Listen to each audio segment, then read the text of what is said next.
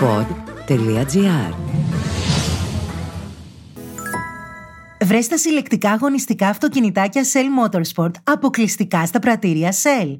Γέμισε με 20 λίτρα και άνω καύσιμα Selvi Power, χρησιμοποίησε την κάρτα All Smart και ξεκίνα τη συλλογή με μόλις 7 ευρώ ανατεμάχιο. Μάθε περισσότερα στο allsmart.gr κάθετο Shell Motorsport ή επισκέψου ένα πρατήριο Shell. Η προσφορά ισχύει μέχρι εξαντλήσεως των αποθεμάτων και σε επιλεγμένα πρατήρια Shell.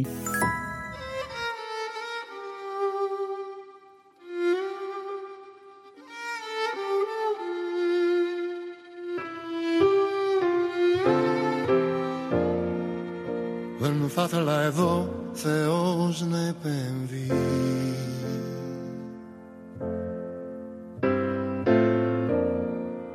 Κι ας ξέρω φως μου πως τυφλά τον υπακούς. Καλό παιδί. Έτσι θα ξεκινούσε ένα κείμενο για τον Άρη Σερβετάλη το 2001 Ήταν τότε που οι πιτσιρικάδες βάζανε τη φωτογραφία του στα δωμάτια τους τον φωνάζανε Λάζαρο. Είχε κόκκινη μοϊκάνα και ένα ιγκουάνα στον νόμο. Είχαμε κυβέρνηση Σιμίτη. Ετοιμαζόμασταν να υποδεχθούμε το ευρώ και ένα αντιστάθμισμα στον εξευρωπαϊσμό που ερχόταν με ταχύτητα ήταν απαραίτητο. Τι καλύτερο λοιπόν από έναν τρυφερό τεμπέλι που ρούχλιαζε όλη μέρα στον καναπέ; Τρακαδόρος αλλά πρόθυμος να ακούσει τα ερωτικά σου. Να κλάψεις αν χρειαστείς τον νόμο του. Μια ψυχούλα δηλαδή που μοιραζόταν το δωμάτιό του με ένα ιγκουάνα. Δεν ζούσαμε ακόμα τη φρενίτιδα της φιλοζωίας. Ο Λάζαρος όμως τάιζε με το στόμα του τον Μίτσο. Μαζί κοιμόντουσαν, μαζί έπαιζαν σκάκι. Αλλά όλα αυτά είπαμε πριν 20 χρόνια στο σύριαλ «Είσαι το τέρι μου». Τότε που ο Άρης είχε το προσωνύμιο «καλό παιδί». Τρελάρας, αλλά καλό παιδί.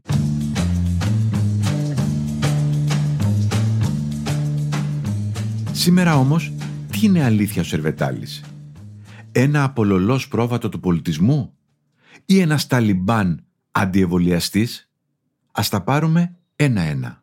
Στο δικό μου θέατρο είναι άφθαστος. Μου είπε μόλις προχθές ο Δημήτρης Παπαϊωάννου. Μαζί του έχει κάνει το 2006 το Μυθικό 2, το 2008 την Μίδια 2 και το 2014 το Still Life, που άνοιξε στον Παπαϊωάννου όσες πόρτες στο εξωτερικό είχαν ακόμη απομείνει κλειστές. Ένας λοιπόν από τους τέσσερις σημαντικότερους χορογράφους στον κόσμο, σύμφωνα με τις πρόσφατες διεθνείς κριτικές, θεωρεί τον Σερβετάλη άφθαστο στο σωματικό θέατρο και μου το επαναλαμβάνει πολλές φορές στην τηλεφωνική μας συνομιλία. Τα ίδια θα σου πει και ο Κακλέας, ένας ιδανικός ηθοποιός που δίνει άλλες διαστάσεις στους ρόλους. Ο Κακλέας άλλωσε τον ανακάλυψε πιτσιρικά και το 2001 τον έβαλε στο Ούψ, μια παράσταση κόμιξ. Εκεί στον τεχνοχώρο τον βρήκε ο Πετρόπουλος και του έδωσε ρόλο στην τηλεόραση. Ο Σερβετάλης γρήγορα απέδειξε ότι ήταν κάτι παραπάνω από ένας τρελάρας ηθοποιός. Εδώ και μια δεκαετία τουλάχιστον τον αποκαλούν πλέον κορυφαίο. Και αυτός το ξέρει. Γι' αυτό άλλωστε πληρώνεται πια με ποσοστά. Το 10% ας πούμε των συνολικών εισπράξεων μιας παράστασης. Πολύ μακριά δηλαδή από τα 800 που παίρνουν μηνιαίως οι περισσότεροι συμπροταγωνιστές του. Και μπορεί ο Λάζαρος με τον Μίτσο στον νόμο να έγινε αφίσα τα δικά του όμως εικονίσματα μετά την τηλεοπτική του επιτυχία ήταν μονοθεματικά. Θεός.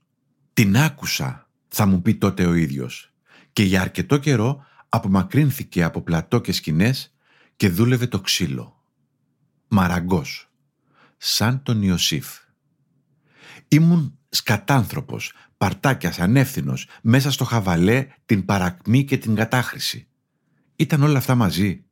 Όσοι τον ζούσαν δεν θα συμφωνούσαν μαζί του. Ο ίδιος όμως είχε βγάλει την απόφασή του και είχε καταδικάσει τον εαυτό του. Αυτοτιμωρούνταν, θα μου πει ένας φίλος που έζησε όλη την μεταστροφή του. Άκουγε μόνο πειραϊκή εκκλησία και ασκήτευε μακριά από φίλους και γυναίκες. Παρέα μόνο με την φάτσα, τη σκύλα του. Το Ιγκουάνα είχε καταλήξει στο Μουσείο Γουλανδρή. Παρ' όλα αυτά επιστρέφει στην τηλεόραση ως τυφλός στο κλείσε τα μάτια του Παπακαλιάτη. Είμαστε ακόμα στην εποχή που το Εσουρού έβαζε πρόστιμα στην τηλεόραση όταν έδειχνε δύο άντρες να φιλιούνται στο στόμα. Εκατό ευρώ εν προκειμένου. Το γράφω για να συνειδητοποιήσουν κυρίως οι νεότεροι πόσους αιώνες διανύσαμε τα τελευταία χρόνια.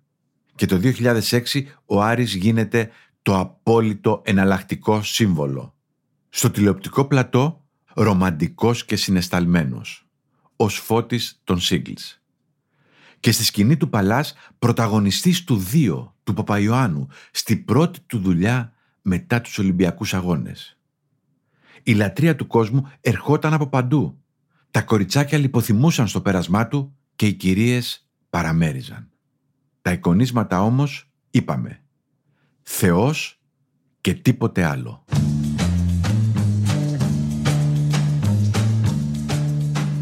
Τότε ήταν που συναντηθήκαμε. Χειμώνας του 2007. Ραντεβού στην πίσω μεριά του Φιλοπάπου. Εκεί που δεν έχει δέντρα παρά μόνο άσπρους βράχους. Εγώ με την κάμερα των πρωταγωνιστών και αυτός με την φάτσα. Και μου λέει «Έχω μια σταθερά στη ζωή μου και δεν αλλάζει. Και αυτή είναι η σχέση μου με τον Θεό. Δεν ήσουν απιστός, τον ρωτάω. Όχι, ήμουνα άπιστος τελείως. Ο μεγαλύτερος φόβος σου σήμερα να μου επιτεθεί ξανά ο εαυτός μου. Πολεμάμε συχνά. Όταν κάνει επίθεση με αφήνει κάγκελο. Δεν μπορώ να κάνω τίποτα.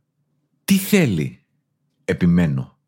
Θέλει να κάνει τα δικά του. Του λέω, κάτσε ρε φίλε, εγώ δεν υπάρχω. Και μου απαντάει, γιατί εγώ δεν υπάρχω. Και αρχίζουμε και παλεύουμε και άντε να μας ξεκολλήσεις. Αυτός τι είναι, πιο μοναχικός, ρωτάω. Αυτός είναι πιο επιθετικός και πιο εμπαθής και χαλάει την ισορροπία μου. Πολλές φορές γίνεται πολύ εριστικός και μου σπάει τα νεύρα και γίνεται πόλεμος. Αυτός είναι που επιζητά τη δημοσιότητα.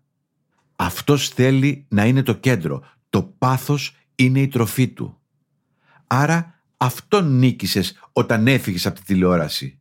Δεν τον νίκησα γιατί είχε πάρει μαχαίρια. Τον περιόρισες. Είχαμε πόλεμο, πολύ επώδυνη κατάσταση, αλλά του είπα κάνε μας τη χάρη λιγάκι γιατί μας έχει ζαλίσει. Και τώρα, ποιο είναι το πιο σημαντικό στη ζωή; Ρωτάω τον Άρη, χειμώνα του 2007 θυμίζω. Η ψυχή μου. Εκεί υπάρχει και ο άλλος βέβαια. Όχι, ο άλλος είναι στο δίπλα δωμάτιο και προσπαθεί να κόψει τον διάδρομο για να μην μπορώ να πάω εγώ σε αυτήν. Μου κάνει σαμποτάζ συνέχεια, ρίχνει μπανάνες κάτω να τις πατήσω να γλιστρήσω. Ο κακός της παρέας, τον ρωτάω. Είναι ο «τα αφισβητώ όλα», μου λέει ο Άρης. Ο μπορώ μόνος μου. Τα πάντα. Είμαι ένας μικρός θεός και τέτοια.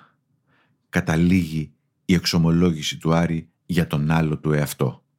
Στα χρόνια που ακολούθησαν, ο κακός της παρέας, ο Παθιάρης, αυτός που έριχνε μπανανόφλουδες στον Άρη για να μην πλησιάσει τη ψυχή του, ο άλλος του εαυτός τέλος πάντων, μάλλον εξοντώθηκε. Με την βοήθεια του πνευματικού του Άρη που στο μεταξύ προστέθηκε στην παρέα. Κι έτσι έμεινε μόνο ο πιστός Άρης. Πήρε όλο το χώρο και αποθρησκευόμενος ο Άρης έγινε θρησκόληπτος. Και τη Δευτέρα το βράδυ είπε ότι θα σταματήσει να παίζει μόνο για εμβολιασμένους. Και άφησε άφωνους και άνεργους τους συμπροταγωνιστές του, τους ταξιθέτες, τους φωτιστές, τις καθαρίστριες. Στο σύνολο 20 ανθρώπους, 20 σπίτια δηλαδή. Βέβαια, για να είμαι ειλικρινής, απορώ γιατί ο παραγωγός, ο σκηνοθέτης, όλοι επέμεναν στη συνεργασία μαζί του διακινδυνεύοντας να διακοπεί κάποια στιγμή η παράσταση.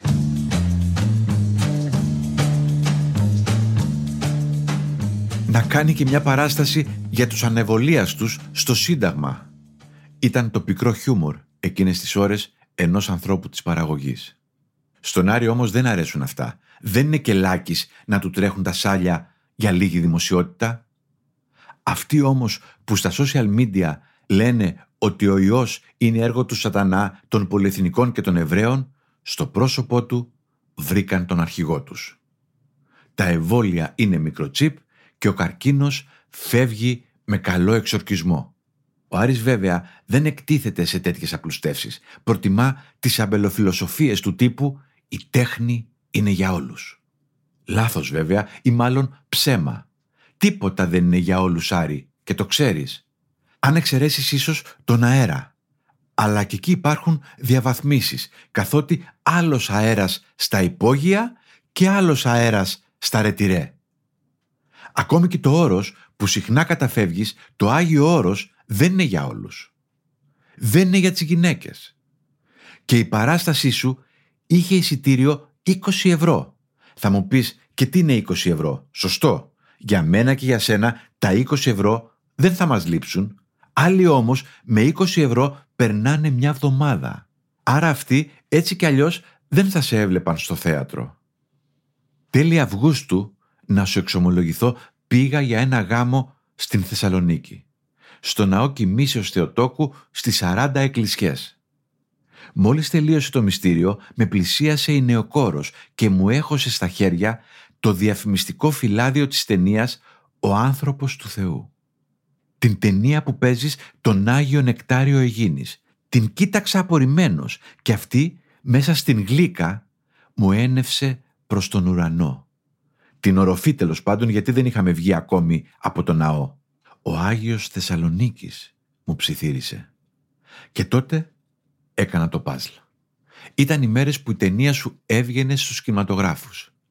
Και ο Άγιος Θεσσαλονίκης είχε δώσει εντολή να ενημερωθούν όλοι οι πιστοί.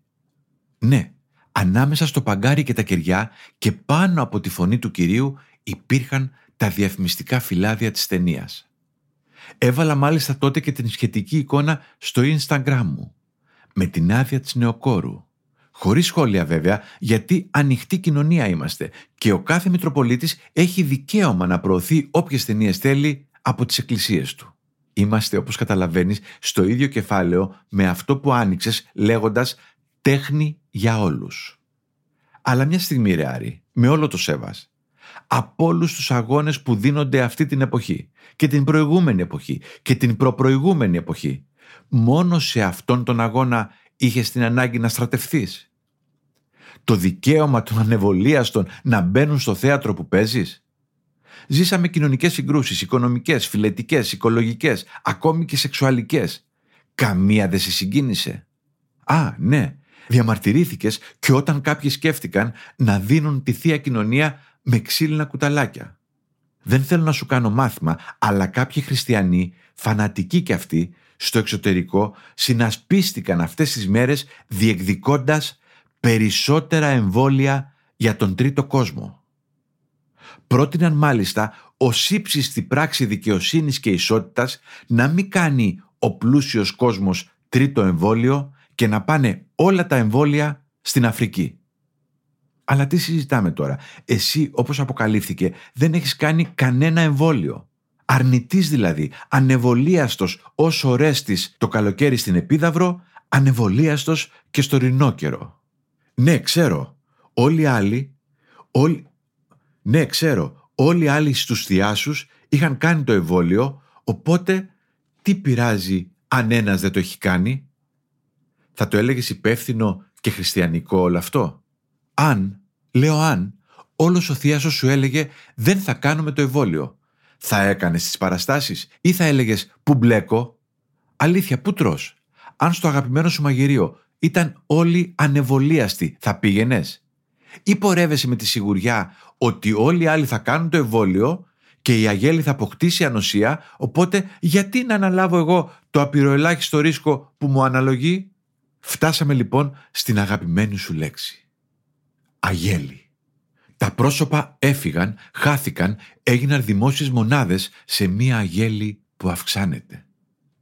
Έλεγες όταν μας καλούσες να πάμε στην Πυραιός να δούμε τον Ρινόκερο. Και τώρα λες, Είμαστε μια κοινωνία προσώπων, όχι αγέλη που διαχωρίζεται σε εμβολιασμένους και μη. Στις αγέλες Άρη, πάρε τους λύκους, πάρε όποιους θες, προστατεύει ο ένας τον άλλο. Και η αγέλη των ανθρώπων για να προστατευθεί θα πρέπει όλοι να κάνουν το εμβόλιο. Το οποίο κατά τη γνώμη μου θα έπρεπε να είναι υποχρεωτικό για όλους όσοι δεν είναι ερημίτες. Υγειονομικούς, αστυνομικούς, ταξιτζίδες, καθηγητές, δημοσιογράφους, ηθοποιούς, παπάδες, όλοι υποχρεωτικά. Όπως λένε και οι Μητροπολίτες Δοδόνης και Μεσσηνίας, Χρυσόστομοι και δύο. Και είναι ενθαρρυντικό ότι πολλοί αρχιερείς, δράμας Ναυπάκτου, Μητυλίνης, Φωκίδας και Φυσιάς, Αλεξανδρούπολης, Ιτίας, Ταγών, κάποιον θα ξεχνάω, τόλμησαν και πήγαν κόντρα στις φωνές του ποιμνίου.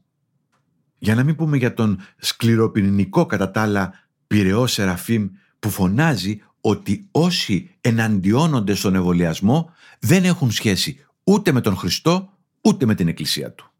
Η Ευρώπη όμως σου άφησε, κακώς κατά τη γνώμη μου, το δικαίωμα να αποφασίσεις εσύ για την υγεία της Αγέλης. Κι έτσι πρόσθεσε άγχος στους δειλούς και τους αναποφάσεις τους και δόθηκε γήπεδο σε κάθε είδους τυχοδιώκτες. Και οι πολιτικοί έκαναν δύο χρόνια να αποφασίσουν ότι μια νοσοκόμα που περνάει από μεθ σε μεθ δεν μπορεί να είναι ανεβολίαστη. Και τώρα φτάσαμε στο τραγελαφικό σημείο να μας ελέγχουν τα πιστοποιητικά εμβολιασμού σερβιτόροι και αστυνομικοί που μπορεί να μην έχουν εμβολιαστεί. Παράλογα δεν είναι όλα αυτά.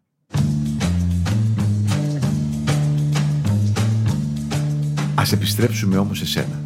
Λες, αδυνατό να μετέχω σε ένα πιστοποιημένο ντάνιασμα ανθρώπων. Ενώ το ντάνιασμα των ανεβολίαστων στις εντατικέ είναι μια χαρά θέαμα. Με 100 θανάτους την ημέρα, το 90% ανεβολίαστοι, εσύ χαρίζεις το όνομά σου σε αυτούς που φοράνε περικεφαλαία και φωνάζουν στο Σύνταγμα «Κορονοϊέ Μολόν Λαβέ» ή κολλούν κόκκινες αφήσει στα εξάρχεια ενάντια στη βιοτεχνολογικά αποστηρωμένη ζωή. Αγαπητέ Άρη, από το 2024 και μετά θα υπάρξει μια έκρηξη κοινωνικότητας. Το σεξ και οι τέχνες, λένε οι επαΐοντες που για κάποιο λόγο τα συνδέουν αυτά τα δύο, θα βρεθούν στο απόγειό τους. Τότε είναι που ο Κακλέας θα ανεβάζει στην Κιβωτό ένα έργο που θα έχει τίτλο «Παχύδερμα». Και ο Δημήτρης Παπαϊάνου θα κάνει στο Sadler's Wells μια παράσταση που θα έχει για τίτλο έναν οκταψήφιο αριθμό. Προβλέψεις είναι όχι πληροφορίες, γιατί σκέψου, οι καταγεγραμμένοι παγκοσμίως νεκροί είναι πάνω από 5 εκατομμύρια με τον Economist να υποστηρίζει ότι στο σύνολο πρέπει να είναι πάνω από 17 εκατομμύρια. Εσύ λοιπόν Άρη, όταν τελειώσουν όλα αυτά, πού θα είσαι; Και τι θα λες; Ήμουν κι εγώ εκεί, στα χαρακόμματα των αντιεμβολιαστών.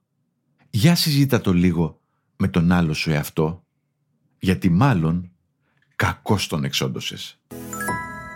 Η είδηση κυκλοφορεί από podcast σε podcast. Υπάρχει ένα μέρος που πας να βάλεις καύσιμα και φεύγεις με μία τοστιέρα ή μία ξυριστική μηχανή. Το All Smart σε επιβραβεύει για κάθε αγορά σου από τα πρατήρια Shell, χαρίζοντάς σου συνεχώς πόντους που μετατρέπονται σε μοναδικά προϊόντα. Κατέβασε τώρα το All Smart App στο κινητό σου ή κάνε μια αίτηση στο πλησιέστερο πρατήριο Shell. Τι περιμένεις; Γίνε μέλος και ξεκίνα να κερδίζεις.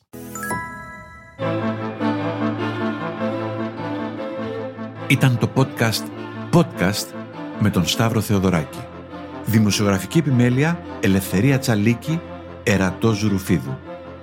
Στους ήχους ο Γιώργος Βαβανός.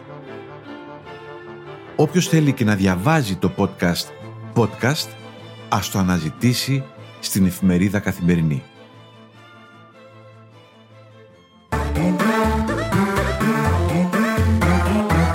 Pod.gr. Το καλό να ακούγεται.